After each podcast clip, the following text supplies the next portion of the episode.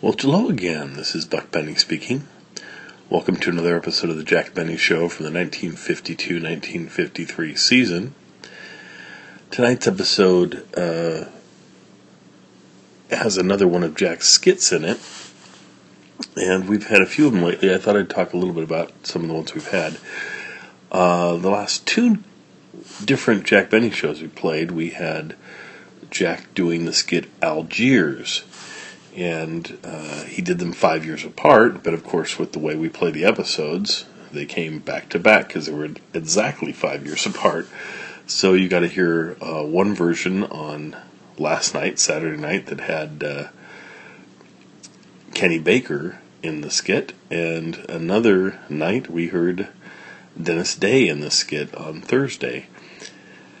Uh, Rob asked me a few questions about this show, so I thought I would answer those in the podcast. Um, first, he asked who the the door guy was.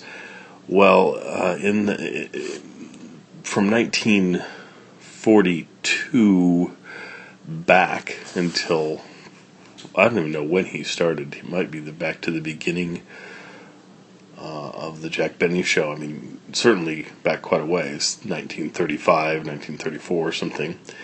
Uh, Harry Baldwin was Jack's secretary, and Jack's secretary, uh, he ha- apparently had a voice that Jack liked or something, and so Jack would use him uh, on the episodes as just very small bit parts. It was usually as the door guy, and you'll hear them make jokes about how bald Harry Baldwin was and he was very bald. I have a picture of him, at least um, one where he was going off to war.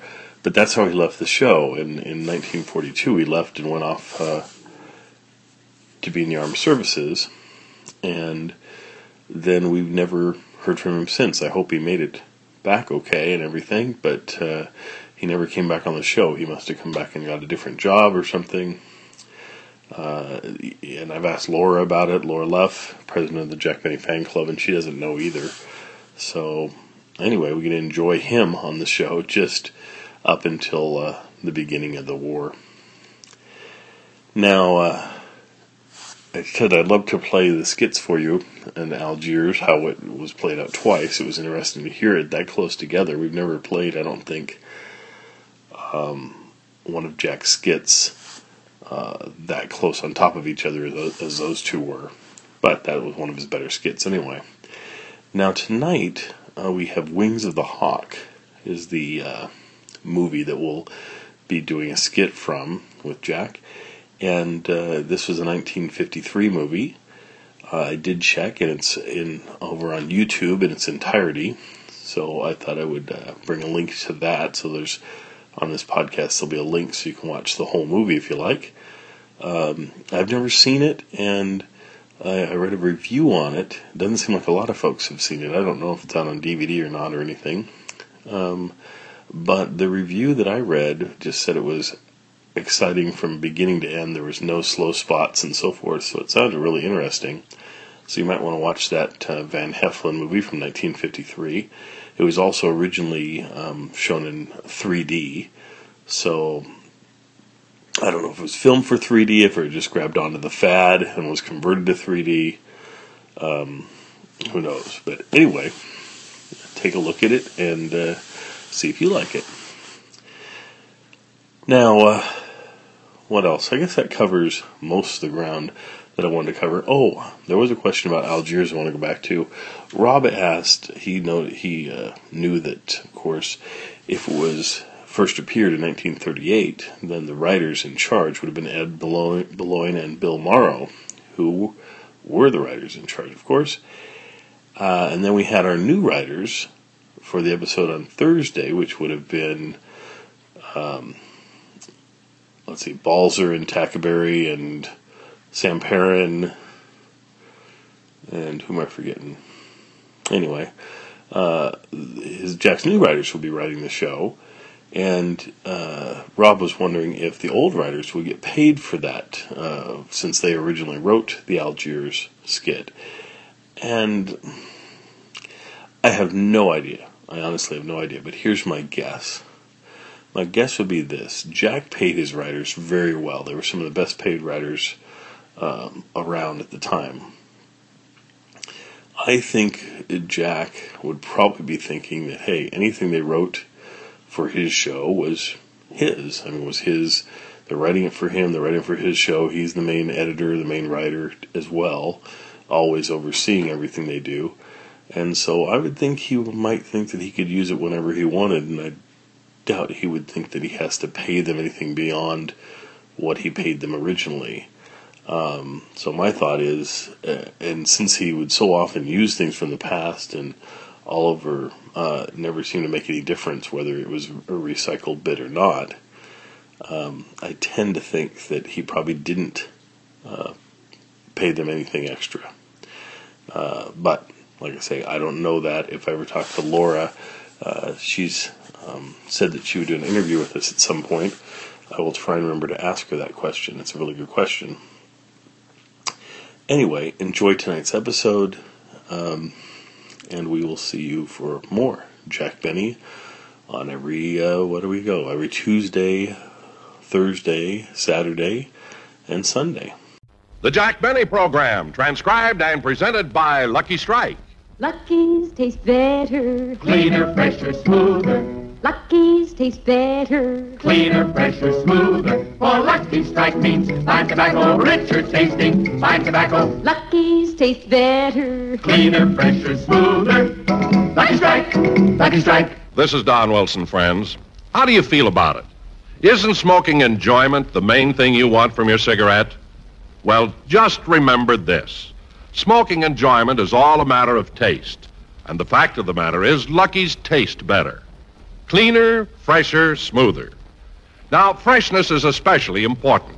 And you'll be glad to know that every pack of Lucky Strike is extra tightly sealed to bring you Lucky's better taste in all its natural freshness. Light up a Lucky and see for yourself how much fresher, how much better it does taste. Lucky's just have to taste better.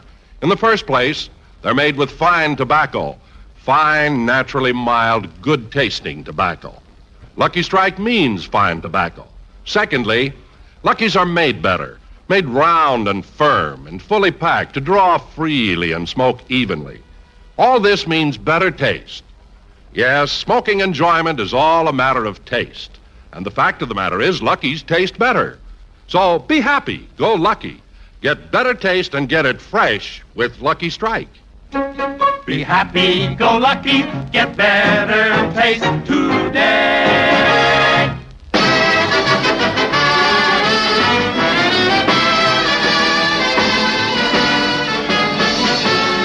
The Lucky Strike program starring Jack Benny with Mary Livingstone, Rochester, Dennis Day, Bob Crosby, the Sportsmen Quartet, and yours truly, Don Wilson.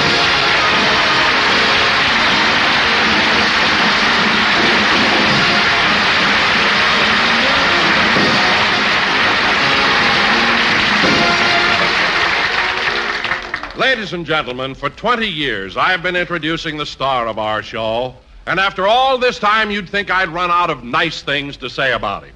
Well, I have. So here he is, Jack Benny.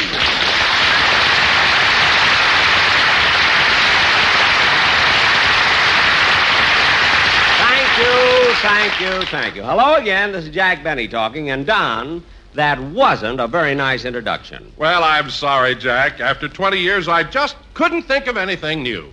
Oh, you couldn't, eh? Well, Don, I'm sure that if I were introducing you, I wouldn't have that trouble. Oh, oh, yes, you would, Jack. You've been saying the same things about me for years. Now, I'll bet you can't say anything that I haven't heard before. Oh, yes, I can, Don. What? You're fired.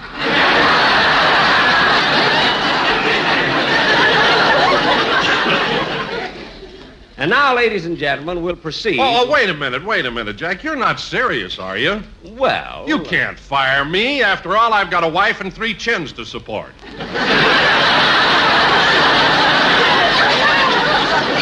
Don, Don, stop worrying. You've been with me for 20 years, and I hope you're with me for another. Oh, hello, everybody. Well, hello, Dennis. Well, hiya, kid. Hiya, Dennis. Oh, by the way, Dennis, you weren't at any of the rehearsals this week. Was anything wrong? Oh, no, Don. Mr. Benny gave me a few days off so I could go away for a little vacation. I sure enjoyed myself. I went fishing on Lake Mead. You know, I wish I could go away and do a little fishing. It's one of my favorite sports. What a thrill it is to hook a silvery rainbow trout, one of nature's loveliest creations. What a sight as it breaks the water in a shimmering shower of glistening drops and the sunlight reflecting on its iridescent beauty. Look how he describes the fish. Me, he can't say anything nice about.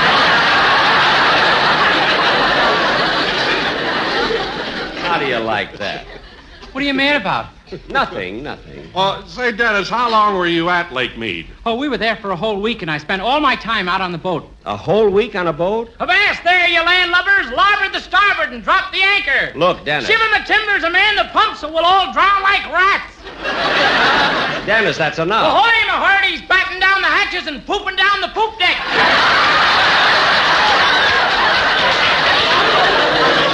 That's enough, Dennis. Do you hear? Mr. Christian, stow that talk, or I'll swing you from the highest yard arm in the British fleet. Oh, Fred. Don, see what you can do with them. Now, Dennis, Jack's right. Why don't you. Let you... the men mutiny me, Harty, and don't worry, the ship may be rocking and pitching, but I'll sail it through this hurricane, or, or, or, Dennis, what's the matter? I'm seasick. Good, good. Now, look, Popeye, it's time for your song. So let's have it. Aye, aye, sir.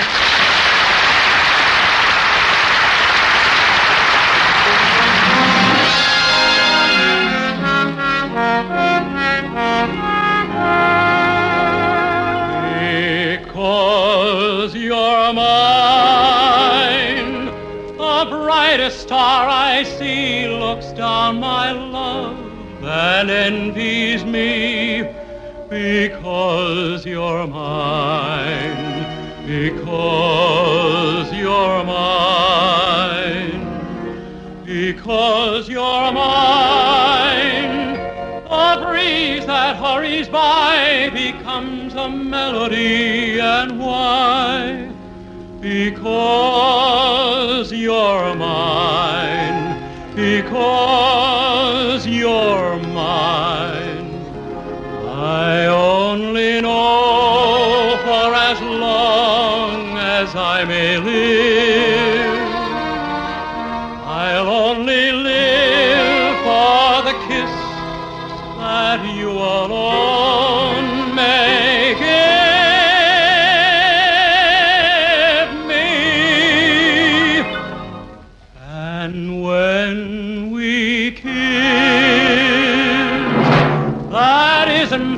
to hear. It's only my poor heart you hear. And it's applause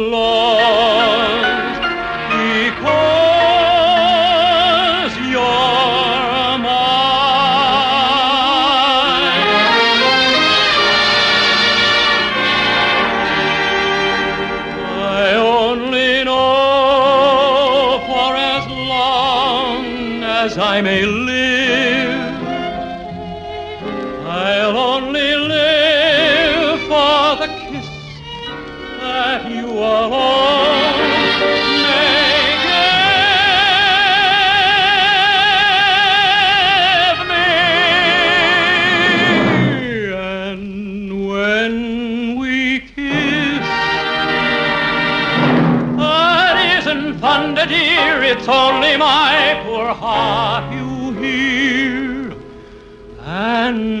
it's applause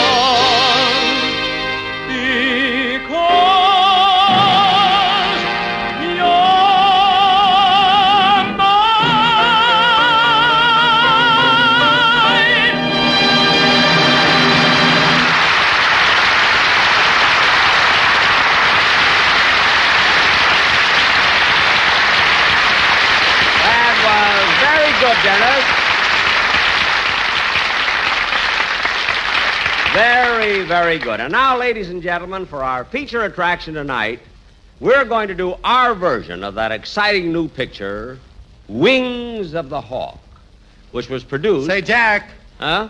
Oh, what is it, Bob? Well, before you go into that sketch, I, I'd like to ask you a little favor. A favor? Well, it's, it's really not for me. It's for my brother Bing. You see, he just built a brand new supermarket here in town. Bing build a supermarket? Mm-hmm. Grand openings tonight. And there's going to be lots of celebrities there, and Bing said that he'd appreciate it if you'd come and help out. Well, well, does he want me to play my violin? Mm, no. Oh, he just wants me to tell jokes. huh? No. Well, then, what does he want me to do? Buy something.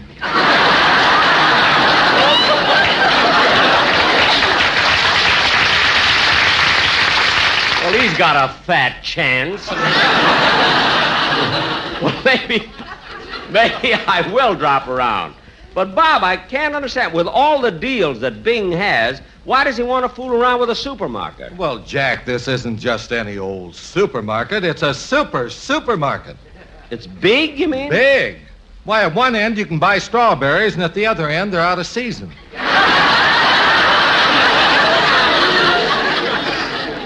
Gee. Why, you have to go through the frozen food department by dog sled.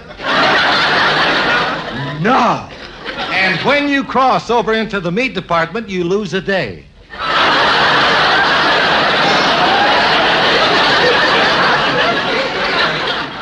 Well, look at Bob. now you're exaggerating. But I'll talk to you about it later, Bob, because right now it's time for our play. Oh, the sketch, huh? Yes. Tonight we're going to do our version of Universal International's Technicolor production, Wings of the Hawk. Dan, I heard that picture's just chock full of adventure and excitement. And how? You know, the other night I took Mary to see it, and she sat on the edge of the chair all through it. She had to. You only bought one ticket.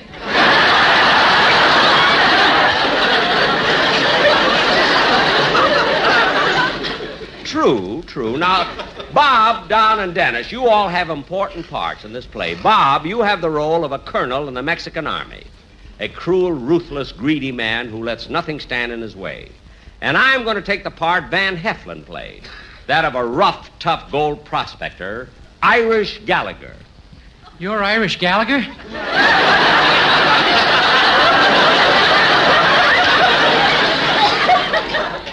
That's right. Oy vey.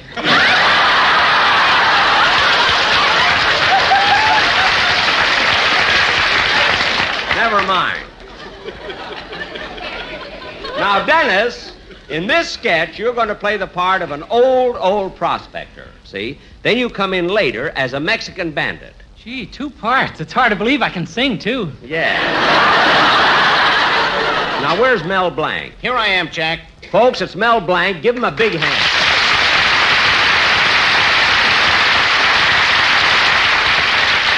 Jack, we're all going to be in the play. Why did you give just him applause? Don, I have to. It's in this contract.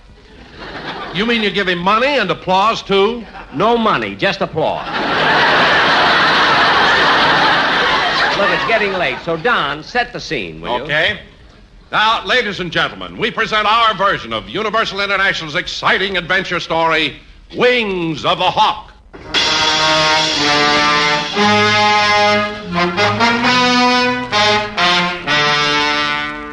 Our story takes place in Mexico years ago. It's a time of war and revolution. The country is being torn by the bitter struggle of the insurrectos against the federal troops.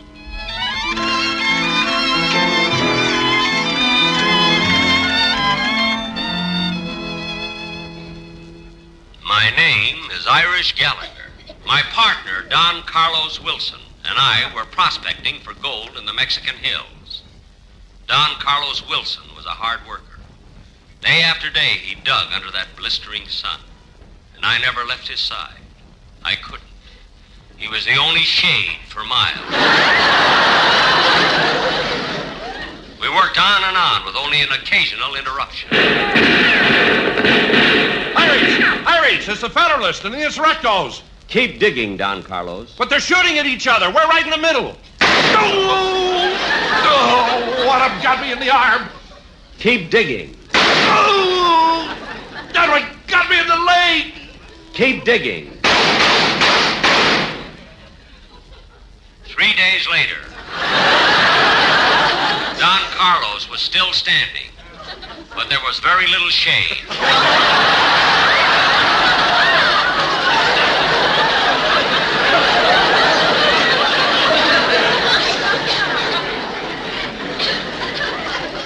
We kept looking for gold. But after two months of fruitless effort, Don Carlos and I found ourselves walking the streets of Tampico. Well, Irish, looks like we're about at the end of our rope. Yeah, this is awful. No money, no equipment, no place to sleep, nothing to eat, nothing to drink. Now let's see what we can do in this saloon.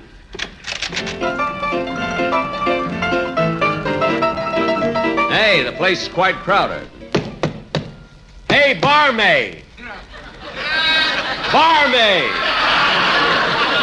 Si, senor, what will you have? Give me three fingers.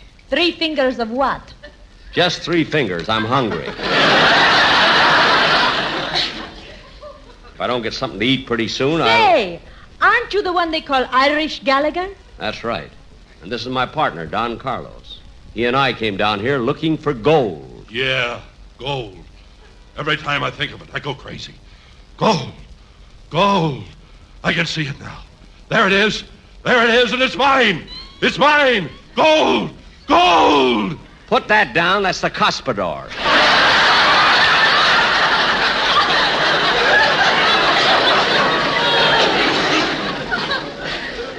You know, sister, he goes crazy every time he thinks of gold. Well, does not gold mean anything to you? Eh, I can take it or love it. I mean, leave it. Come on, Don Carlos. Let's get out of here. Wait, wait, Irish weird luck. See that little fellow over there? That's Goldbug Day. Yeah, he was Goldbug Day, the fabulous old prospector who found gold every time he went out. Don Carlos introduced me to him. Goldbug Day? Want you to meet Irish Gallagher. Howdy, Bub. Bug, I hear that you know all about the gold in these parts, and I thought maybe you'd come up into the mountains with us. Sorry, son, but I'm too old for that now. There was a time when I used to go up in them there hills, stay for months and months at a time, but then it would get me. I was only human, you know. I'd have to come back. Be back in town with a load of gold in a couple of nights. I'd blow it all in. Women, eh? No Kleenex. I've got hay fever.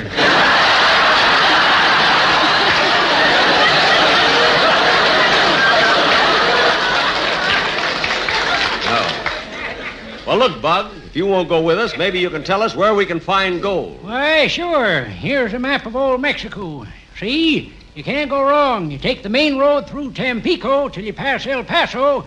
After you pass El Paso, you go through El Thruo and turn left at El Lefto.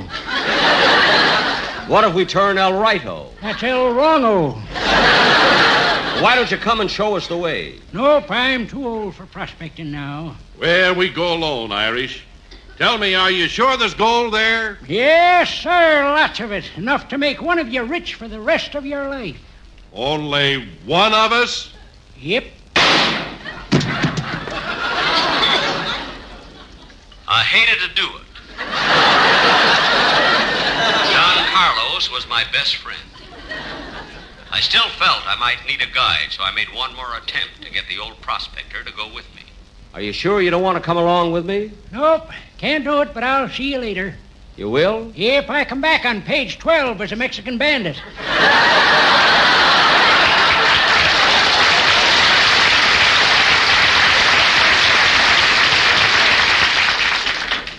Uh, wait a minute. Those four Mexicans who just came in. They look suspicious. Who are they? Oh, they're harmless. They're just wandering troubadours. Oh, Buenos dias, amigos.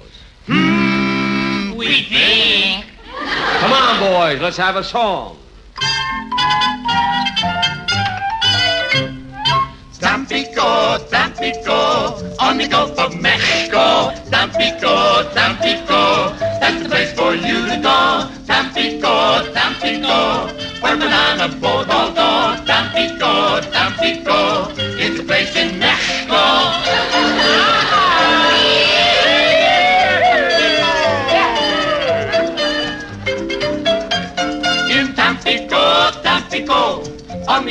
Mexico. We just sit around and talk on the lucky, sure enough. Lucky strike, lucky strike. Has a better taste we like. Don and Juan and Pedro too. They smoke luckies just like you. From Sonora to Montego Bella Vista. There's a lucky in everyone's vista, and they please every missus and mister. My uncle, my aunt, and my sister. LSM, LSM, LSM, LSM, FFFFFF. There is nothing like puffin' a lucky. Be happy and go lucky strike. Strike. Lucky strike.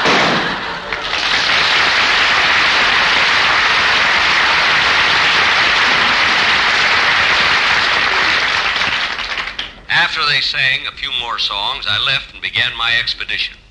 And I finally found the spot the old prospector marked on the map. I began digging, and sure enough, I struck it. A six foot vein of pure glittering gold. It was so beautiful, I couldn't understand why people get mad when you call them yellow. I started to dig out some of this fabulous treasure. A troop of horsemen swooped down on us. I realized it was foolish to resist, so I waved a truce flag. As several of them approached me, I recognized their leader as the cruel Colonel Ruiz, and I knew I'd have to play it cagey. Senor Hombre, I hear that here you have discovered gold here. I think, Senor Hombre. Yes, I would have to play it cagey because he was playing it lousy.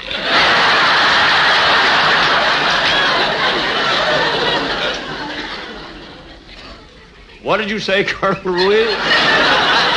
I hear that here you have discovered gold. Gold? There's no gold around here. Senor Irish, we are not ones to fool around, and we happen to know that you have found gold here. All right, so what about it? My general has a proposition to make to you. Well, let's have it. Sí, los matamos, tendríamos que cargar con todo, por lo tanto, coja usted el oro y matarlos después. What did he say? He'll give you Notre Dame and six points. Hmm. Yes, I shot him. I may be Irish, but I need better odds than that.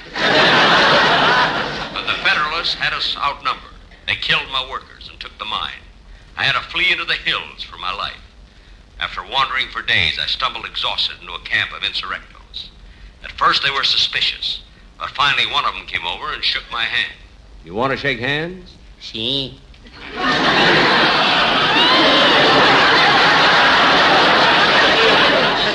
Then I consider you my friend? Sí. You will always help me? Sí. Then, to my surprise, he walked away. The insurrectos gave me food and drink, and I was about to be on my way when suddenly there was a stir of excitement. What is it? What's happened? It is our leader, Raquel. She has been wounded. Your leader is a girl? Si, senor. I am Raquel, their leader. Well, I'm awfully pleased. Wait a minute. Weren't you the barmaid? Si, senor. But on this show, everyone has to play two parts. Uh, Raquel. Raquel, there's blood on your shoulder. I know. I've been shot. The bullet is still in there. Senor, there are no doctors here and no time to lose. Can you remove the bullet? I'll try. Now, Raquel, there's no anesthetic, and this knife is going to hurt. I know. You'll have to be brave. I will try. Don't lose your nerve. I won't. Okay, here we go. There. It's out. Pick him up. He fainted. When I came to, Raquel and I were alone, and she was stroking my hair.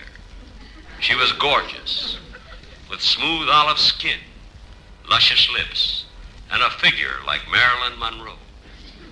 As I continued looking into her adoring eyes, a thought came to me. What was so bad about Notre Dame and Six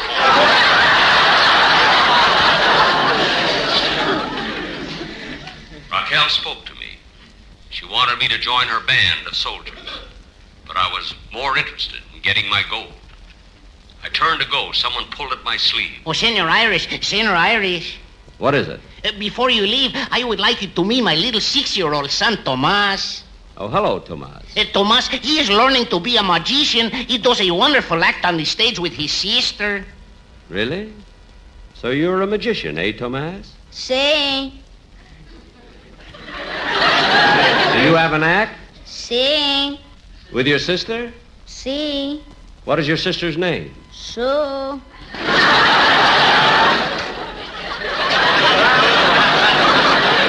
Sue? Sí, Well, what do you do in your act? saw. What do you saw? Sue.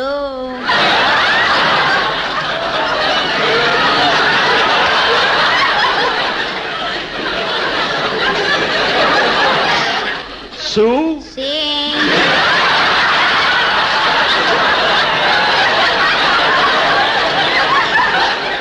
Now, wait a minute. Somebody put you up to this. Who was it? Me. You? Sí. Who are you? Sorry.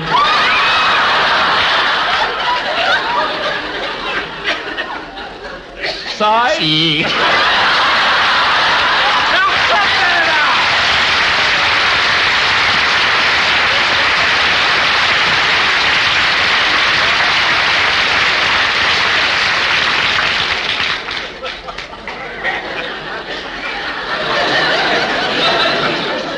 Between the two of them, they were driving so nuts I couldn't size straight. See.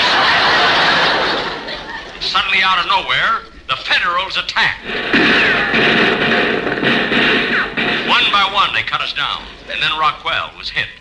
We fought desperately, but Raquel and I were captured and thrown in jail. That night, I couldn't sleep a wink. The cell was cold, wet, and filthy. I didn't mind that so much. But all night long, the wind kept whistling through Raquel's shoulder. The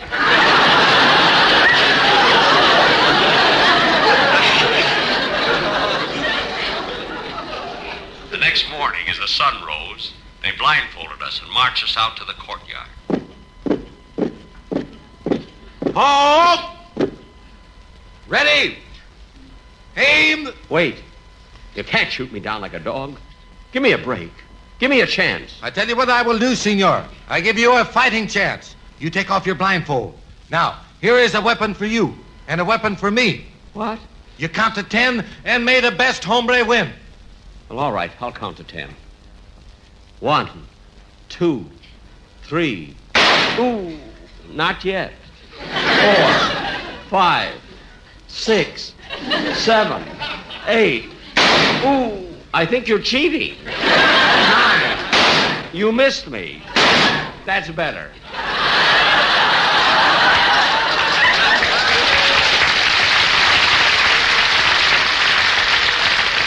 Ten. Ooh. Irish, Irish, why didn't you shoot back? I couldn't. He gave me a knife. As I lay there dying, I reached for a piece of Kleenex. On top of everything else, I caught hay fever.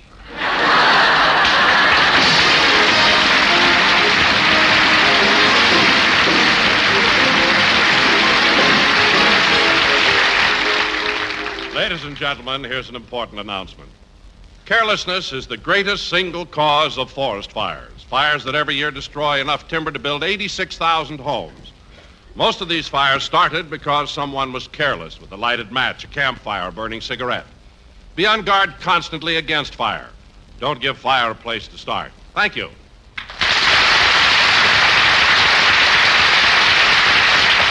Jack will be back in just a minute, but first, let's meet America's prettiest professional golfer. Here she is, Miss Alice Bauer. You know something?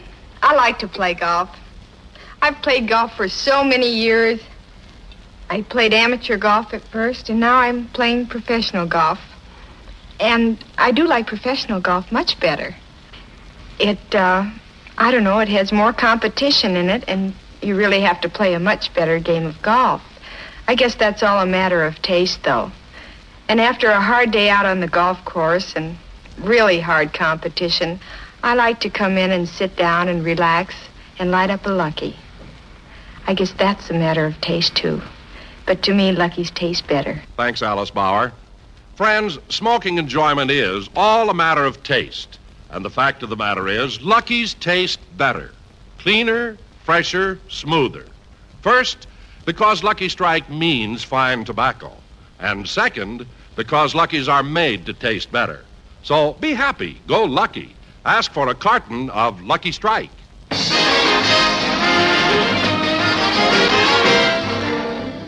Ladies and gentlemen, next Sunday night over the entire CBS network, I will be doing my third television show of the season.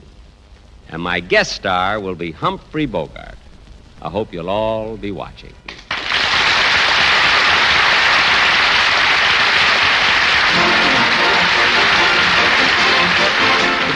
Show was written by Sam Perrin, Milt Josephsberg, George Balzer, John Tackaberry, Hal Goldman, and Al Gordon, and produced and transcribed by Hilliard Marks. Be sure to hear The American Way with Horace Heidt for Lucky Strike every Thursday over this same station. Consult your newspaper for the time. The Jack Benny program is brought to you by Lucky Strike, product of the American Tobacco Company, America's leading manufacturer of cigarettes. This is the CBS Radio Network. And KNX Los Angeles. To be or not to be? That is the question. Whether 'tis nobler in the minds to suffer the slings and arrows of outrageous fortune, or to take arms against the sea of troubles, and by opposing, end them. oh, I'll murder 'em tonight. I'll fracture. RCA Victor, world leader in radio, first in recorded music, and first in television, presents the Phil Harris Alice Faye Show.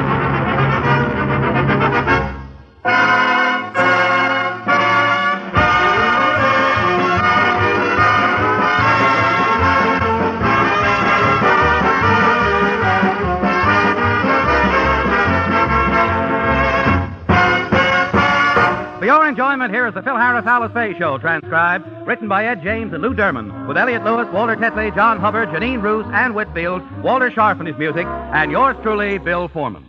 The title of tonight's little clam bake is The Barbells of Scotland, or Who Put the Muscle in Mr. Harris's Bustle?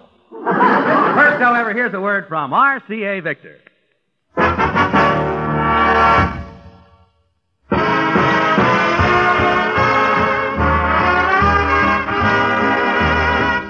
And now the stars of the RCA Victor program, Alice Faye and Phil Harris.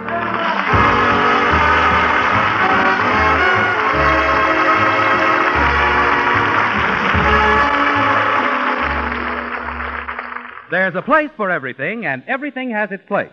That's what I always say. What do you always say? Anyway, tonight, as we look in on the Harrises, Bill and Alice are busy trying to find a spot in the living room for their new seat. Love seat, that is. You're my everything underneath the sun. You're my everything all rolled into one. Phil, put down that mirror and help me. Oh.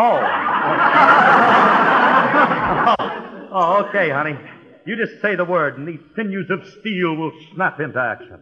These brawny shoulders will strain to accomplish the impossible. Harris, the living mule train, will walk. Never mind, Philip. Step aside and I'll push the love seat. Oh, thank you, Willie. Thanks. Where do you want it, Alice? Well, uh, uh, over near the fireplace, I think. Willie, over near the fireplace. All right. there. How does that look? Well, I don't know. Uh, somehow a love seat doesn't look right in front of a fireplace. Hey, put straps on it and it'll make a good hot seat. Family hot.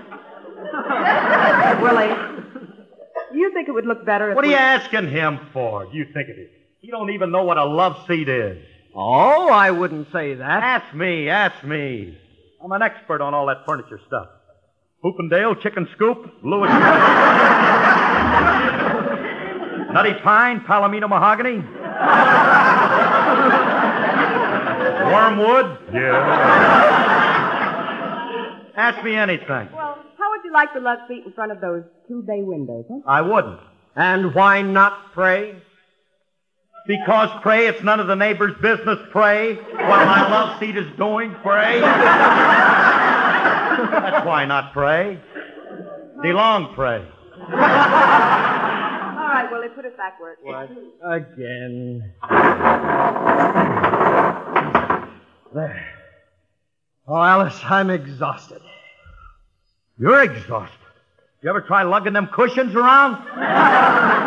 Ah, Philip, let's face it. You're too old to indulge in activity of a physical nature. Oh, I am. I am. For your information, even a diesel engine puffs a little when it's getting up steam. I know. But in your case, it isn't steam, merely hot air. Oh, now look, Willie. You owe Phil an apology. Come on, come on, oh, apologize. Well, I apologize, Philip. That's more like it. I really should have more respect for old age. Old age. Look, Willie, when you're wearing a toupee, they'll still be using my hair as a model for Shirley Temple Doll. Nerve of that guy. Me getting old. I'm as strong as I. Oh, Alice, do I look like I'm softening up? Maybe we'd better leave the love seat where it is, Phil. I don't want you to strain yourself. I'm not straining myself. And stop making me out like an old man. I. Uh, come in. Hi, Alice. Hello, Elliot. Hiya, Dad. All right, don't go calling me Dad. Ain't much call around for banjos, Clyde.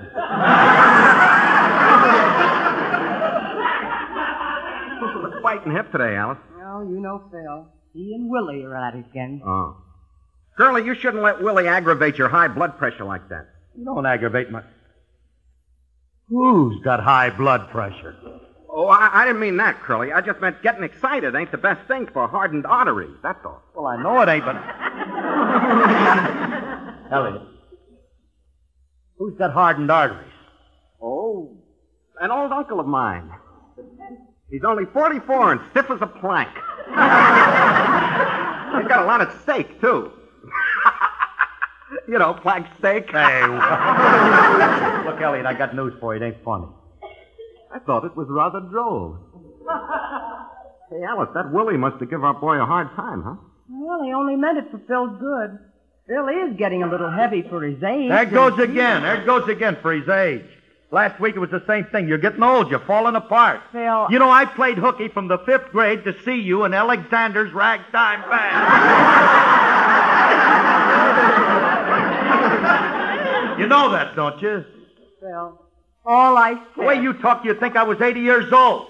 A quintuplet or something. I knew that wouldn't get nothing. and another thing. Excuse me, Philip. What you do now? Nothing. Then why do I have to excuse you for? I merely wish to speak to my sister, if you don't mind. No, no, no. Go ahead, go ahead. Don't pay any attention to old man Mose. I'll just curl up in front of the fire and count my vote for McKinley button. what is it, Willie? Alice, I merely wanted to tell you that I'm going shopping. Good, and- I'll go with you. We'll be back in a little while, Phil. Yeah, good. While you're out, see if you can pick me up some Malbap. That pablum fell backward. Tell me I'm getting old. Younger than any of them. I'm getting younger all the time. Hi, Curly. Six more birthdays and I'll be back playing that sock cymbal in high school. Hiya, Curly. What are you grinning at? Oh, I- I'm not grinning. I was yawning and my lip got stuck. Well, unstick it, because it ain't funny.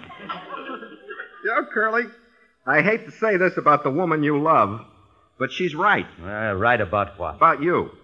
You ain't got no more muscles than a clam digger's apron. Oh, is that so? I got muscles I ain't even used yet. I got muscles I ain't never gonna use. The trouble with you, Curly, you don't get no exercise. What are you talking about? I work, don't I? Oh, sure, but look, Curly, clipping Alice's coupons ain't exactly a pick and shovel job. I use heavy scissors. it ain't enough. You gotta lift that barge, tote that bale. Go ahead, you're leaving out the best line.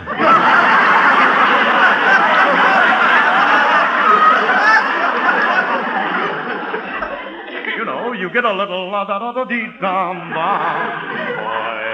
All right, wait a minute, Curly. You know what you need? Exercise. You ought to work out every day like Rocky Marciano or Kid Gavilan or Millicent Berry or. Who? Hmm? Who? Oh, Millicent Berry. Who's she? A girl I work out with from time to time? Look, Elliot. No, I'm not kidding, Curly. You ought to do something like. Wait a minute. I got it. I know just the thing, and it won't cost you a dime. A barbell. Oh.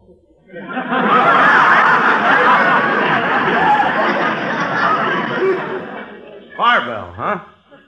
Yeah. You know, I've always wanted one of them things. You did? Sure. Saves you banging your knuckles on the bar when you want a refill. Get a whole set. You know, they got all different kinds. Curly. They got martini barbells with a petrified olive for a clanger. and they got them old-fashioned barbells, with or without a cherry. And... Curly. You're interrupting me, Elliot. Let me dream. Look, I got a friend who works out with the weights all the time. Oh, oh, that kind of barbell. That's right. I bet you if I call the ox, he'll be glad to lend you one. Yeah. Mm-hmm. That's your friend? You ought to see him, Curly. He's built like a statue, like a Greek god.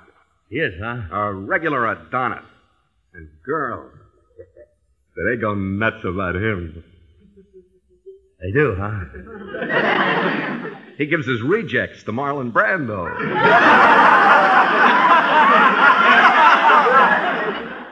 Now. Yeah. You know, Elliot, Yeah? I have been feeling a little sluggish lately. Don't say. Maybe a little exercise would be good for me. Um, say, uh, why don't you call your friend and see if you can borrow a barbell or two, three? All right, I'll call him right now. In the meantime, you can work out with the orchestra. To build muscles? You can't build muscles with an orchestra. Vaughn Monroe did. Vaughn Monroe! Go wash your mouth out with an RCA. Vaughn Monroe, where'd you pick that up? Get out of here. I'll try it once. You mean old muscle voice? All right, come in here, fellas. Let's try it. Piece of pudding. Piece of Hold it. We wasn't ready. You're a little quick today, ain't you, Herman? And away now. Now go. Piece of pudding, piece of pudding, piece of pudding hot, piece of pudding hot, piece of pudding cold, piece of pudding in the pot, just nine days old. Well, a patty cake, a patty cake, a baker's man. You got to put it in the oven just as fast you can. Some like it hot and some like it cold. I like it in the pot nine days old. Piece of pudding hot, piece of pudding cold, piece of pudding in the pot, just nine days old. Care much about going to school. It was all work and no play. But when I came home about half past three, I loved to hear my mama say, of pudding hot, Hot pudding, got the of pudding cold. cold pudding, Got the pudding in the pot. hot pudding, Just nine days old. nine days old. I don't like ham. I don't like greens. If I get out of this, by no means. Of pudding hot, of pudding cold, piece of pudding in the pot, just nine days old. I don't want ham, I don't want greens. There's only one dish that pops for sins. Pudding hot, At the pot, pot pudding. piece of pudding Cold, the cold, cold pudding. piece of pudding in the pot, At the pot, pot pudding. just nine days old. Just nine days old. Mama said, son, here's 15 cents. Go watch that elephant jump the fence. He jumped so high he started to fly. We didn't get back till the 4th of July. Piece of pudding hot, The pot, pot pudding. piece of pudding Cold, cold, the cold, cold pudding. piece of pudding in the pot, The pot, pot pudding. just nine days old. Just nine days old. Hot, hot pudding, cold, cold pudding, hot, hot pudding, nine days old. Hot,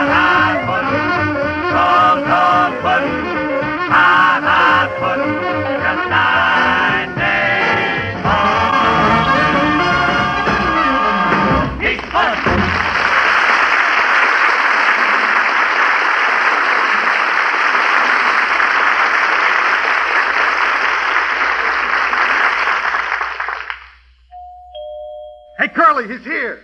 He's here. Who's here? The ox. The ox. Yeah, the ox.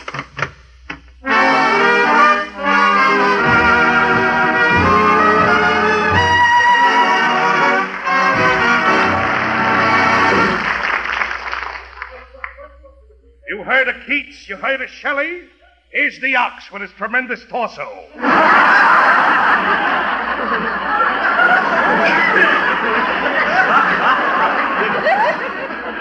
Hey, Curly, this is the ox. Yeah. Oxy, this is Curly. Yeah. Glad to know you, Oxy boy. You want to shake hands with me? You'll have to reach down. I don't bend so good. What I tell you, Curly? Pure muscle. Yeah, solid. Yeah, solid. Hey, Oxy, uh, you didn't forget to bring the barbell, did you? Forget it. What do you think this is under my arm? Mae West? He's a kidder, huh, Ellie? That's the barbell, Curly. Boy, it's a big one, ain't it? Must weigh 300 pounds.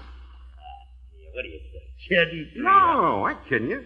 What's that thing weigh, Oxy? Oh, this will go easy. 350 and a couple of odd ounces. See? Look, I got to go home and rinse out a few things. Where do you want the barbell? Oh, just, uh, toss it over here. Toss it? Okay.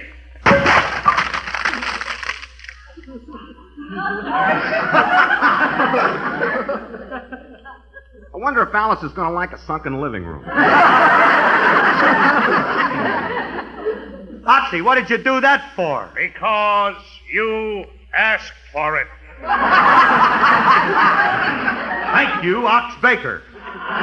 Tomorrow, if you want, I'll bring a bigger No, one. no, no, no, Oxy. This is going to be fine. Great. Thank you very much. Okay, fellas, I'll be seeing you. What's your hurry, Ox? You heard of Shelley? You heard of Keats? Goodbye, sad world. The ox retreats.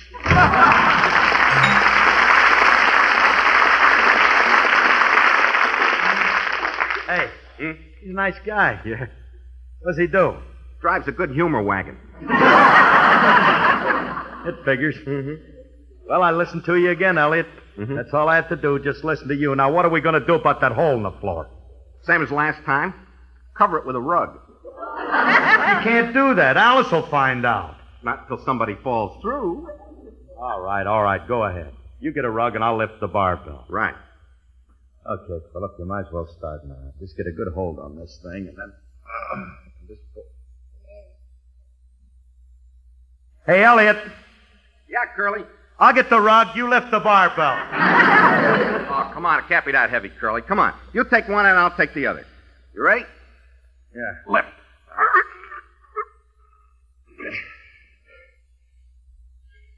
Why don't we both get the rug? Look, Elliot, we got to get this thing out of here before Alice sees it. Now, let's move it. With what? With what? I asked you first. Elliot, there's got to be some way. Hey, hmm? we can only find a crowbar or something to shove underneath. Yeah, but where are we going to find a crowbar or something to shove underneath? Anybody home? I brought the groceries. Curly. Our little crow bait. I brought everything but the corn. I figured you guys had enough of that. that was pretty good, huh, fellas? I said I brought over some. What are you looking at me so funny for? Is me head on crooked or something? Oh, no. Hey, uh, come here, Julius. I don't want it. Nobody's going to hurt you, Julius boy. I don't know. Every time you two guys get me alone, I'm safer behind the iron curtain. Is that a nice thing to say after Mr. Harris was going to give you this beautiful barbell for a Christmas present? In October?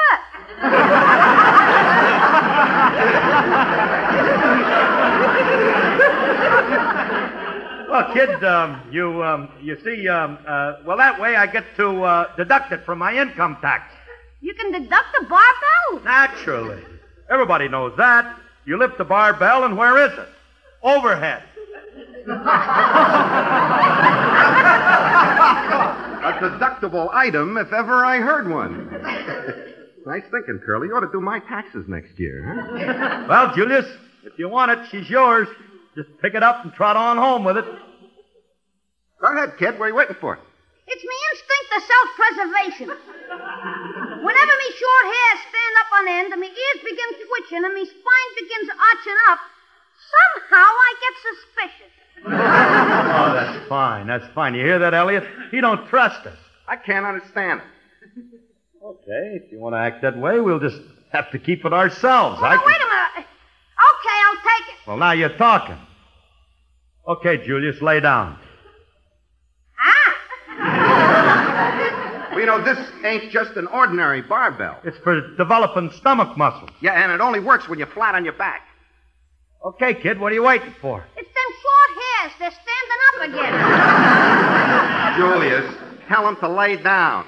And you lay down with him. I don't know. Why do I get myself into things like this? Okay, so I'm down. Now what? Okay, give me a hand, Elliot. We'll just roll this bar barrel over on top of it. Wait a minute! Okay, here we go. All right, heave it.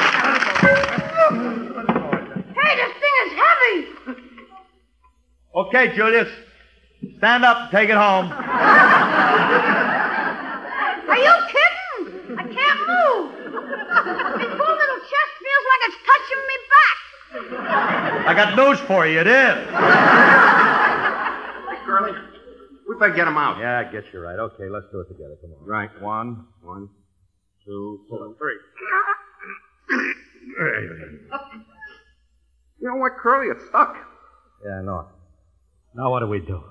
I don't know. Fellas! Maybe we feed him a couple of hundred cakes of yeast. then he swells up and the barbell slides off. Sounds logical. I won't eat him. Never, never, never. Get me out of here. Get me out, will you? You know, Curly, there's only one way to get this thing off. We rent ourselves a derrick. Yeah. Hey, a derrick, huh? A derrick. Hey, how's that sound to you, Julius? I'm saving all me testimony for the DA. Ooh, the pain. What's the way that kid's acting, Elliot? You know mm-hmm. something? I think he's getting balmy. Everything's tight and black. I'm floating around in the sky. A beautiful angel is singing. You hear anything, Curly? I don't know. Gee, such beautiful music. A song of love is a sad song. Hi, Lily, hi, Lily, hi, low.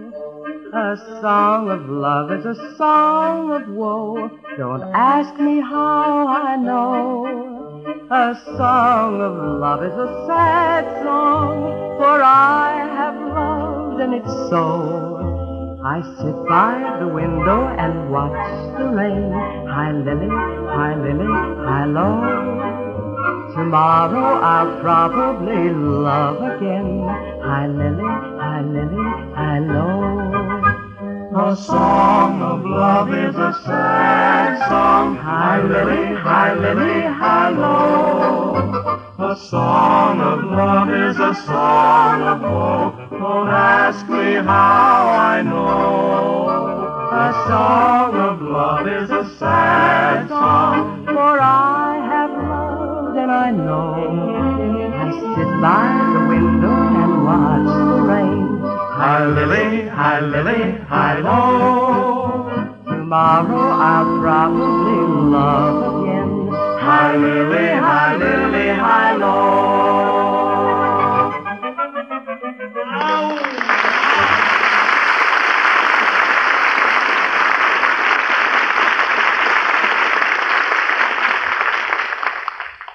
Gee, wasn't that beautiful? What? The music. Will you forget about it, Julius? Forget about it. They, they ain't been no music. But I heard. Look, it's that barbell on your chest. That's what's doing it. The whole thing is an optical delusion. Look, Julius, Julius, will you just keep quiet now and wait till Elliot gets back with the derrick and we'll get you fixed up and nothing flat. That's what I'm beginning to feel like. Nothing flat. Curly! Hey, Curly! Hey, there he is. He's back. Hey, Elliot, did you get it? You said it! The finest drive yourself derrick in town! hey, do you hear that, Julius? The finest derrick in town. I wish I was dead. What happened, too? Okay, Elliot. You know how to run it and all now, huh? You betcha! Okay, now listen to me. You got it all set?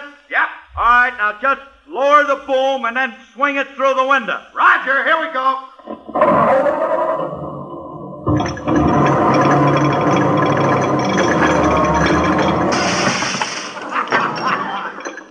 Elliot, what's the matter with you? I thought the window was open. Did I break it bad? No, you broke it good. oh, Alice is going to kill me. Well, that's why they put erasers on derricks.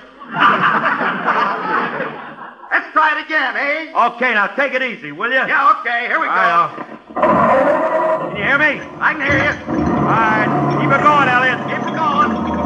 Keep it going. Raise it a little. Raise it a little. A little more. A little more.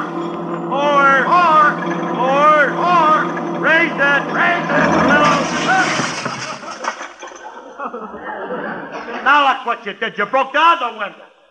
Here's something, Curly. I just found out what's wrong. I'm a lefty. This is a right-handed derrick. Oh, what am I going to tell Alice? She's going to murder me. There's Two more windows, Curly, and I'll have this thing down pat. We got two more windows. Elliot, will you please take it easy? Now move it back a little. Move it back. Okay. Contact. That's it. Okay now, huh? Now you're doing it. Okay. Up a little. Up a little. That's it. Up. That's it. No, Elliot. Stop. Elliot. Elliot. Stop. Hold it. Hold it. Hold it. Something wrong, Curly? I said up a little. Too far up, huh? What am I going to do without a front door? Well, you haven't had an open house for a long time. Mr. Harris, please get me out of here. Me lettuce is. Got enough trouble without you. Elliot. Yeah. Fine, be more careful, will you? Okay, Curly. I think I got it now. I'll swing it in through the window like I wasn't even there. I got news for you, it ain't. now look, Elliot. Yes, sir. Just swing it. Just swing it right into the room. Okay, here we go. Attaboy. Swing it right in the room. Right in there. That's it. Swing it right in. Elliot, get it out of the corner. You're bouncing against the wall. I know, but man, dig that crazy beat. Stop that. Will you stop it? Curly, you gotta stop screaming like that. You're gonna get ulcers. Elliot, Yes, Curly. take it over to Julius. You ain't gonna get that thing near me. What are you worrying about? It's only a derrick. Only a derrick, he says. I think when a dentist punches through that man, he tells me it's only a derrick. Will you be still? Okay, Elliot. Bring it down. Okay.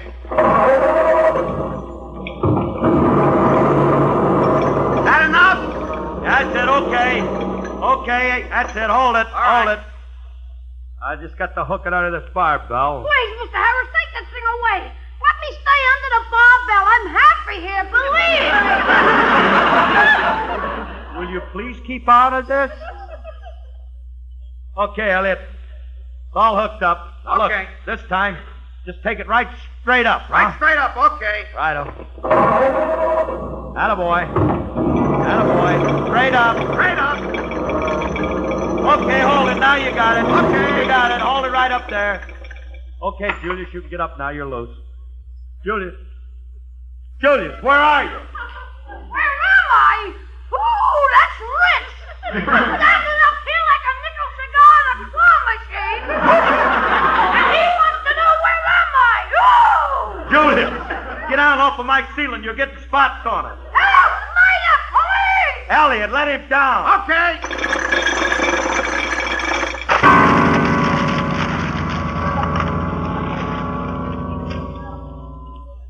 Okay, Curly? Look what you done. You wrecked my whole piano. Where's Julius? I would say somewhere between middle C and the basement. What did he say, Phil? What did he say? Phil, Phil, what's going on in there? Who's playing the piano? The piano? Oh, Liberace. Who? What did he say? Yeah, Julius is giving his invitation to Sophie Tucker. It's great in here,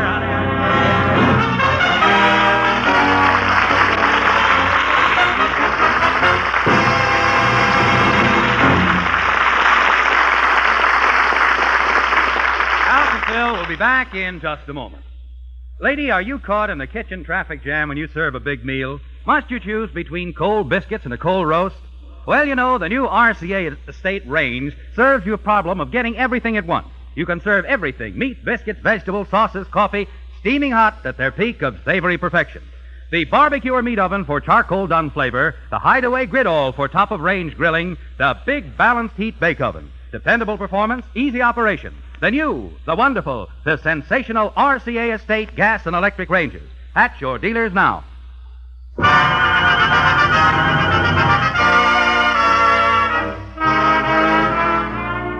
This is Phil again. On Tuesday, October the 20th, I'll be in Cleveland, Bob Hope's hometown, to appear with Bob on his first television show of the season. Give us a look in, huh? Good night. Good night, everybody. Included in this program transcribed was Alan Reed. The part of Julius was played by Walter Tetley. This has been an NBC Radio Network production.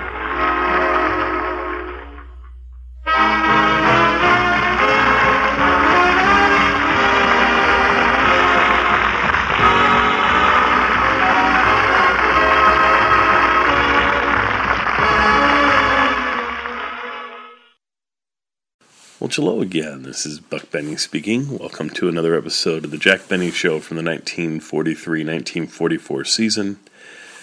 Uh, tonight's episode, uh, Jack talks about um, entertaining the troops in Africa, and he did do that, so that's not some made up story. He also, it, it gives us a chance on this episode to be introduced to a lot of the writers that are going to be. Uh, Jack Benny mainstays, and a lot of them have speaking parts in this episode, so that's kind of cool. Uh, but back to Jack and, and entertaining the troops. Um, other than Bob Hope, and Bob Hope gets all the recognition and deserves all the recognition for entertaining more troops than anybody else in uh, entertainment history. Uh, but what a lot of people don't know is the second person, uh, second highest. How do you say this? the person that that entertained the second highest amount of troops, next to Bob Hope, is Jack Benny. Um, I saw in a Time magazine, I believe it was, or Newsweek, probably a decade ago. I saw an article about this, and it was really interesting in that and I don't remember if they were talking about the amount of places they performed or the amount of troops entertained. I'm going to just convert it to troops and say it was something like this. It was uh, something like that Bob Hope had entertained, I don't know if it's 80,000 troops or 800,000 troops. Let's just say 800,000 troops for the sake of argument. And then it listed, which is amazing and then it listed off the next highest person, and that was Jack Benny. And Jack had entertained 600,000 troops, let's say.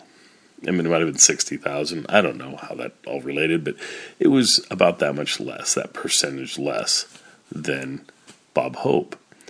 And then it showed the person who was next on the list, and I don't even remember who it was, but they had entertained like 200,000 troops. So there's Bob and Jack Benny that are really close to each other with how many troops they entertained and are huge numbers. And then everybody else, even the top next person, the third person in row, is way down compared to what those two entertained. And it's just Jack doesn't get recognized for doing that. But that's quite an accomplishment that he had.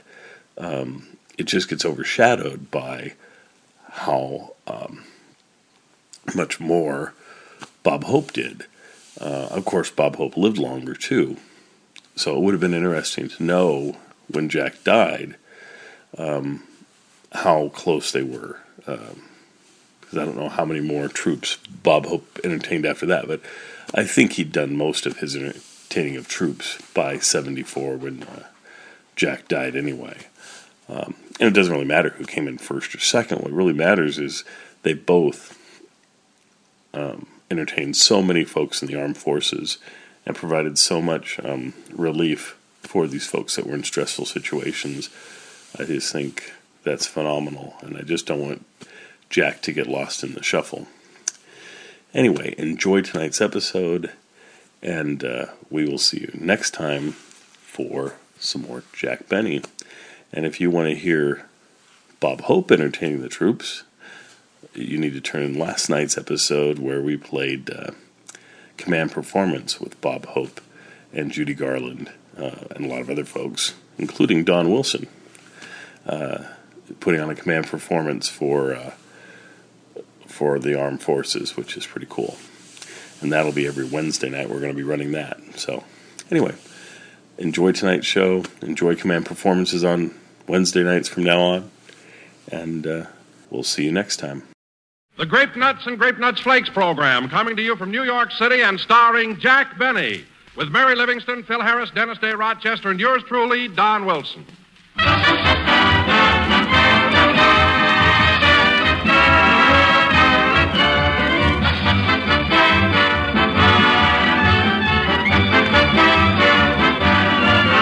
Back in the dear dead days when folks put on long linen dusters to go scorching over the roads in a brand new horseless carriage, yes, way back then, delicious, malty rich grape nuts were making a hit at American breakfast tables. And they've been making a hit ever since. Today, you can enjoy that one delicious flavor in two delicious forms grape nuts, crispy, crunchy kernels, and grape nuts flakes, delicate, toasty brown flakes. Both have a malty rich, sweet as a nut goodness that's absolutely distinctive. A flavor with punch and zest that makes breakfast the high spot of the day. And grape nuts and grape nuts flakes are both basic seven foods, for they supply all around whole grain nourishment. Our government wants us to eat more of such cereals, for they're plentiful, not rationed, and they help to take the place of scarcer foods. So, for real energy giving nourishment, plus rich, unusual flavor and texture, make it grape nuts or grape nuts flakes in the morning, every morning.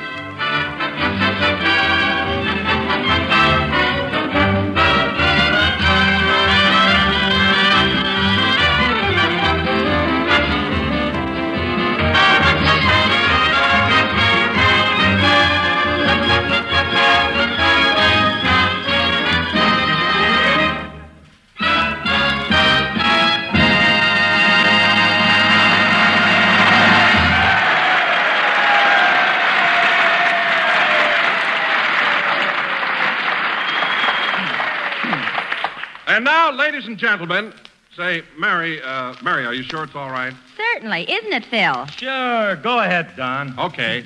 And now, ladies and gentlemen, for the second broadcast of the season, we bring you the First Lady of Grape Nuts, Miss Mary Livingstone.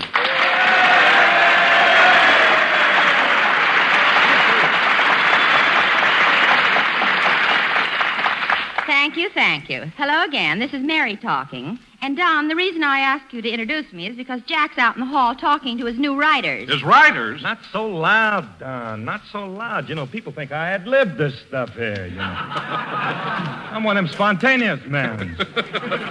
I'm sorry, Phil.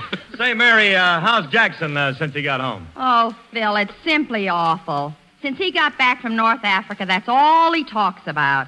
He absolutely drives you nuts. Are you kidding? Kidding? You want to know something? Jack's a bigger ham now than he was before he left. No. No, no. No! No! Don't do that to me. I got a wife and baby.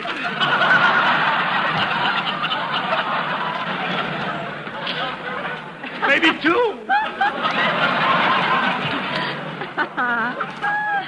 no, it's it's the truth, fellas. This military stuff has really gotten into Jack's system. Gosh, how he'd love to be a general. What a guy. I can't understand Jack wanting to be a soldier. Wasn't he in the Navy in the last war? Yeah, but he was in the Army the war before that.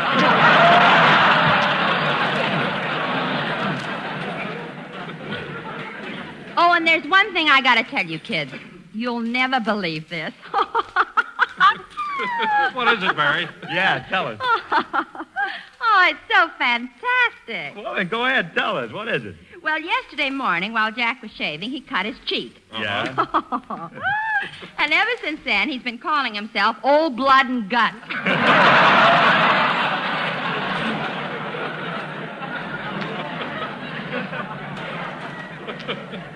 oh, he's impossible.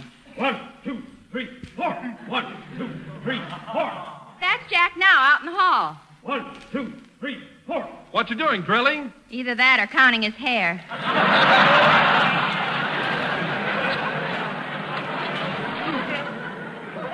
Who knows? Say, Mary, do you think I ought to go out and get Jack away from these boys? No, I'll go. And I hope he's forgotten about his African campaign. Up, up, up, four. Up, up, up, four. Riders, halt!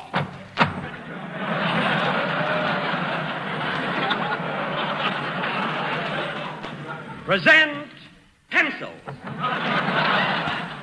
A fine bunch of comedy writers. Recruits from the Allen program. Rookies, every one of you. Just look at you. Walter, pull in your typewriter. Yes, sir. And Josefsberg, your pencil. Look at that point. That's my head, sir. I mean the one with the eraser on it. and Tackaberry, where's Howard? He went AWOL to Red Skelton, sir. He did, eh? Now listen, men. This is no picnic, you know. You got a job to do, and I'm going to see that you do it. And you. Look at you with your hair hanging down in your face. I never had that trouble with Bill Morrow. But, sir, wasn't he bald? That's beside the point. That's my head, sir.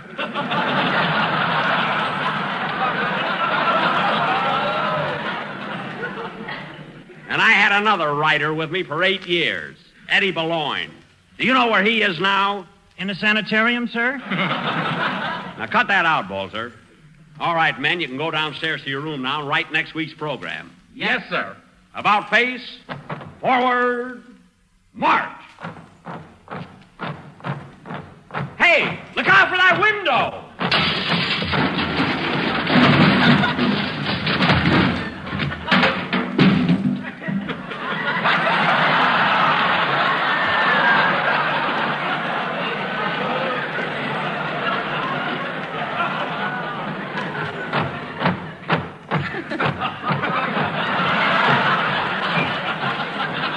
Well, well, I guess they're all right, darn it. Oh, boy, 35 weeks of this. Well, it serves you right. Oh, hello, Mary. If you'd stop acting like a top sergeant in the movies, you wouldn't have so much trouble. Now, come on in, Jack. The program's half over. Okay. Well, here he is, fellas. Hello, Jack. We've been waiting for you. Hiya, Jackson. At ease, men.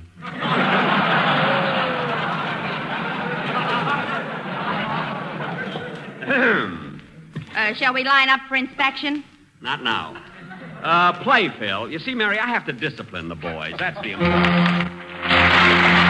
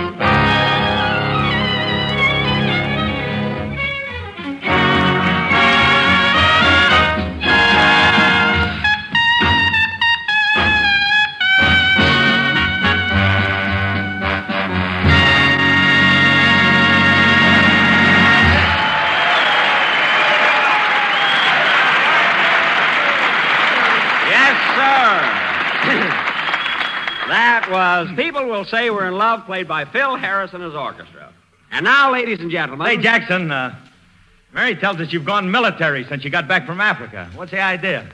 What do you mean? Well, she says the army life has gone to your head. Oh, that's ridiculous. Ridiculous. Didn't you try to buy an officer's uniform with two pair of shoulders? Mary, Mary, it was just a buck private's uniform. And I had a hard time finding one. Well, let's go into a lot of trouble just to get in the movies for half price, Bub.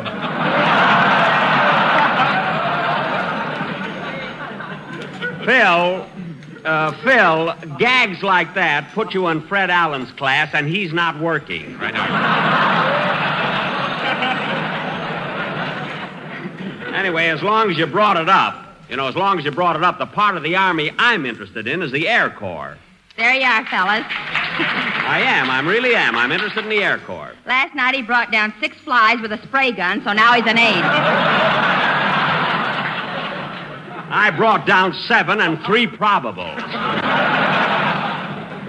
if you're getting out communiques, sister, get them right. and now, ladies and gentlemen, for our.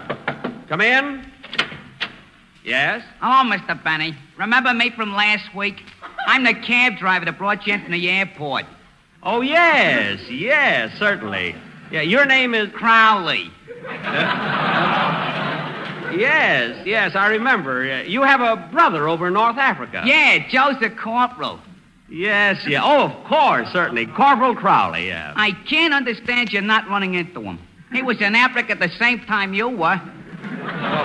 Look, buddy, buddy, I told you last week, you know, I I saw so many soldiers. I mean, how would I know your brother? Well, a couple of months ago, we got into a debate with an MP and lost three front teeth. Well, it just so happens that every soldier I saw had all his front teeth. Then you probably seen Joe. He had a bridge put in. Uh, look, Mr. Crowley, I know how you feel. I mean, you've got a brother who's a corporal in the Army, and you're proud of him. I'm proud of him, too. I mean, but how could I pick out among thousands and thousands of men? Well, his draft board did. Look, Mr. Crowley, look, look, look, I know, but you've got, uh, look, at, we've got a program to do. I'll talk to you later. Just take a chair and sit down over there, will you? Okay. Thank you.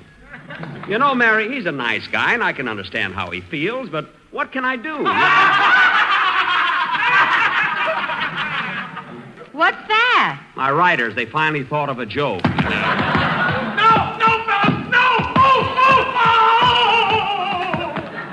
One of them didn't like it.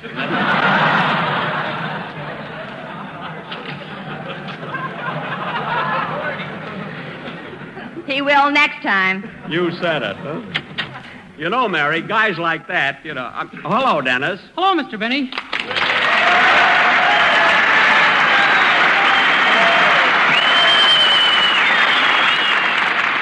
Well, well, how are you, kid? Fine, sir.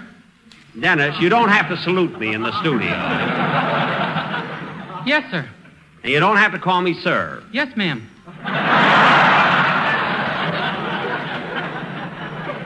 Dennis, look, just act natural, you see, but don't overdo it, you know. Okay.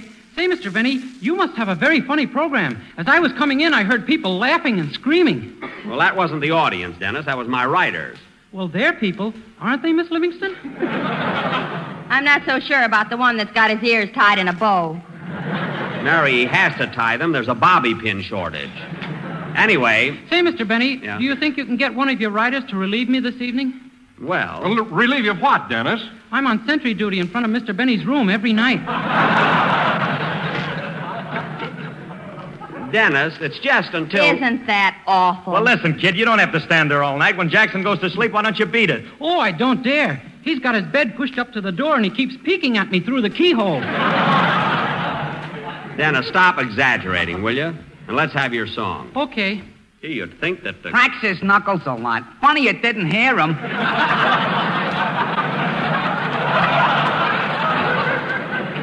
Uh, who? My brother, Corporal Crowley. Look, you told me about his knuckles last week. Now, look at Crowley. Won't you please. hey, those writers are really on the beam. I'm going down and see what gags they've dreamed up. Excuse me, kid. All right, Dennis. While Jack's gone, you might as well do your song. Okay, Miss Livingstone. Oh, hold it a minute. I'll take it. Hello? Hello, Miss Livingstone. This is Rochester.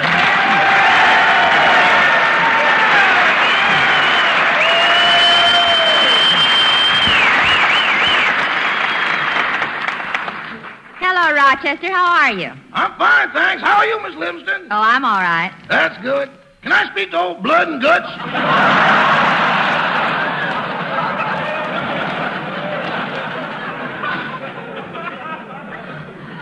Uh, you mean Mr. Benny? That's what they called him before he cut himself. Rochester, has he been giving you that military stuff, too? Has he? He won't let me out of the hotel room without a three-day pass.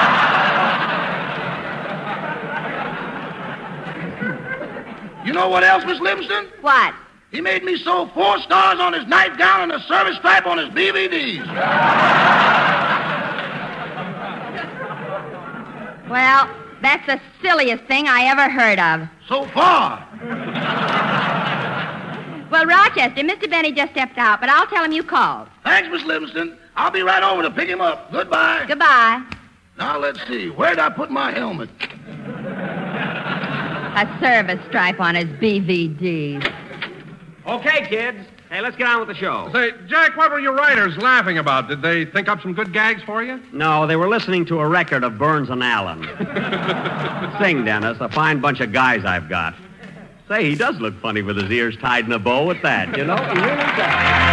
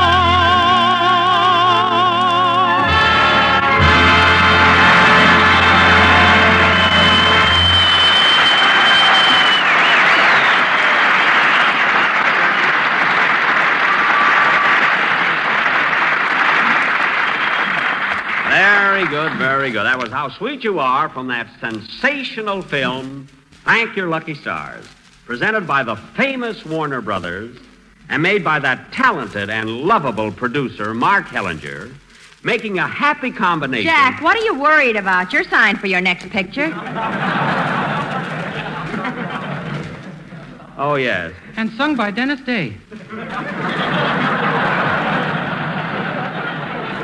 That's right. I'm sorry, kid. That's right, ladies and gentlemen. Sung by Dennis Day.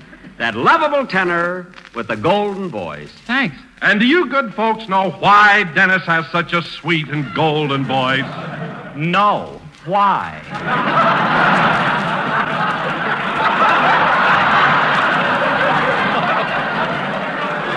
Because he eats grape nuts and grape nuts flakes, thereby enjoying one delicious flavor in two distinctive forms. Isn't that right, Dennis? Yes. Grape nuts are so crunchy, and the flakes they are so munchy, that I always eat a bunchy for my breakfast and my lunchy.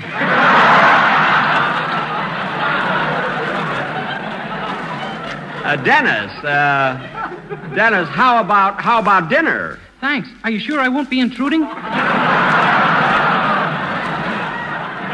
No, you won't. And bring your own grape nuts. And now, folks, for our feature, come in. Mr. Benny? Yes. Brown's the name, John Brown. I'm a reporter for the Associated Press. They sent me over here to get an interview. Well, I'm always glad to see the gentlemen of the press. Great bunch of boys. Don't give me that, chum. I hate this as much as you love it. Uh, well, Mr. Brown. I want a story and you need publicity, so start talking. Well, look, Mr. Brown. I gotta make a deadline and you want to see your puss in print. Well, Mr. Brown. Now tell me about your trip. Where did you go? What did you do? Well, uh, to tell you the truth, fellow, I I don't want to brag. But you will. You will. No, no, Mr. Brown, I'm not bragging at all. I was in Central Africa, Cairo, the Persian Gulf. Yes, yes. I was also in Sicily, Italy. Were you in Tripoli? Yes. Casablanca? What did you say, mister? I said, were you in Casablanca? Was I in Casablanca? Let me tell you a story, Mr. Brown.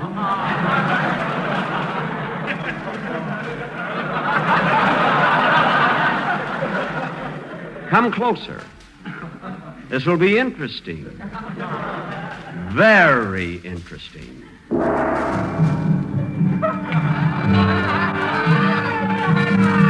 Casablanca in 1939. Across the Mediterranean to Oran. Then by train or camel or foot across the rim of Africa to Casablanca in French Morocco, where some men sell their souls for a passport, but others wait and wait and wait. Casablanca, the crossroads of the world.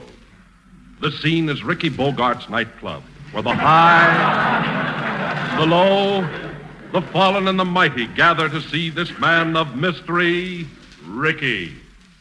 Closing up for the night, Mr. Ricky. Better come on with me. You've had enough to drink. No, Sam.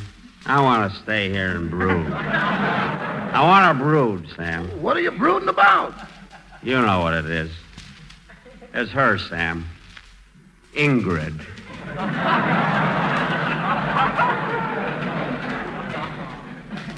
When we split up in Paris, she left me.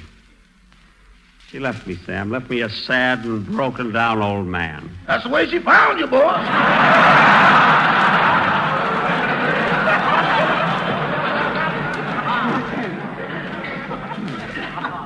Oh, Ingrid. Ingrid. I thought I'd gotten you out of my mind. But you come back like a ghost, haunting me. Haunting me. But I won't take you back, see? I won't do it. If Humphrey Bogart's listening, it doesn't get any better.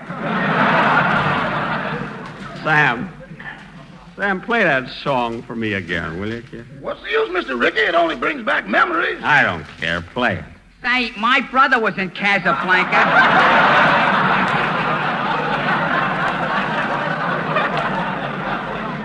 Maybe you saw him there. Look, Crowley. Crowley, not now. I'm having trouble with a girl. Just sit down, Crowley. Sit down, pour yourself a drink, will you? Okay, thanks. Ingrid. Ingrid. Go ahead, Sam. Play that song. I want to hear it once more. You must remember this. A kiss is still a kiss. A sigh is just...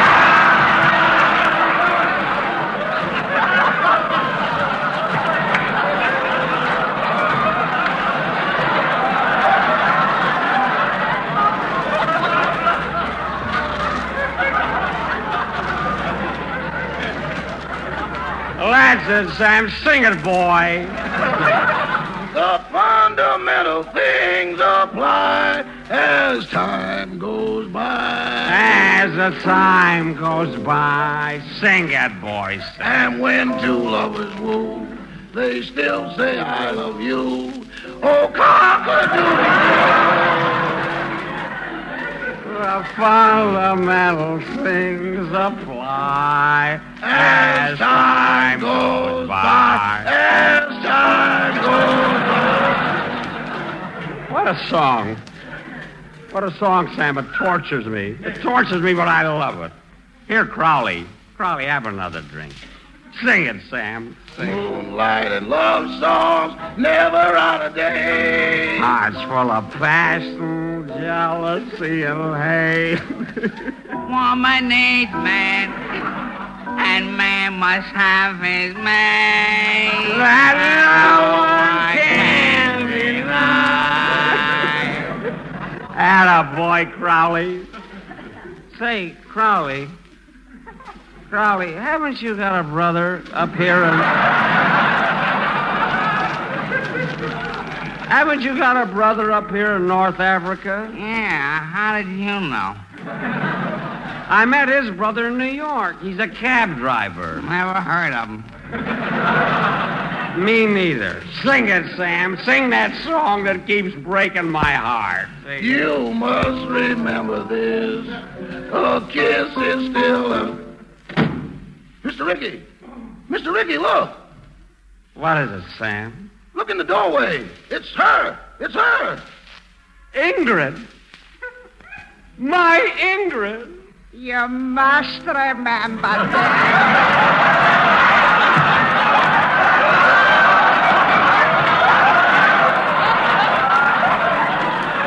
A kiss is still a kiss. A sigh is just a sigh. Ingrid, my darling. Ricky! Ingrid, and you came back to me. The fundamental things apply. As time goes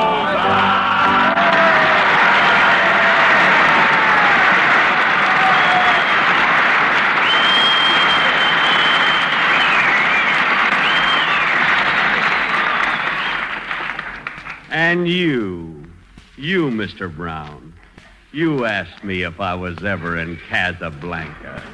Play, Phil.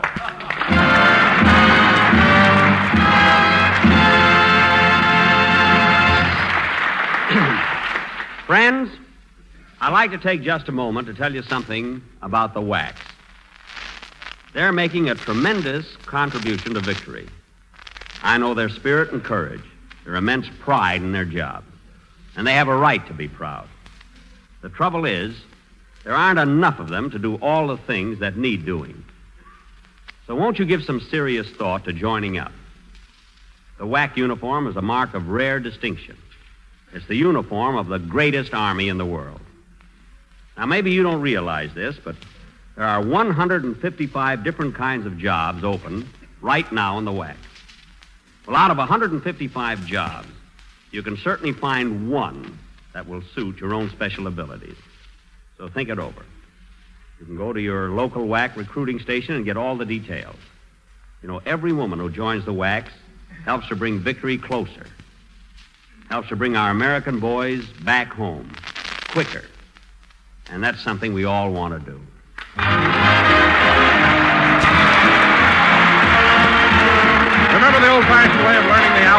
A is for apple, B is for books. Well, today it's different. A is for adequate, B is for breakfast, and G is for grape nuts and grape nuts flakes. Two grand cereals for your adequate breakfast.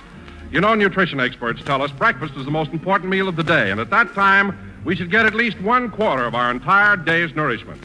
And what's more, they say a cereal supplying whole grain nourishment is a must in the adequate breakfast. Well, you can't do better than choose grape nuts or grape nuts flakes. They taste so good, moldy, rich, and sweet as a nut. And grape nuts and grape nuts flakes both bring you whole grain food values. So there, in one swell, tempting treat, you're getting a wonderful start on your day's nourishment needs. Grape nuts and grape nuts flakes are thrifty, plentiful, not rations. Better make them a breakfast time habit at your house. Grape nuts, grape nuts flakes. We're a little late, so good night, folks. Thank you.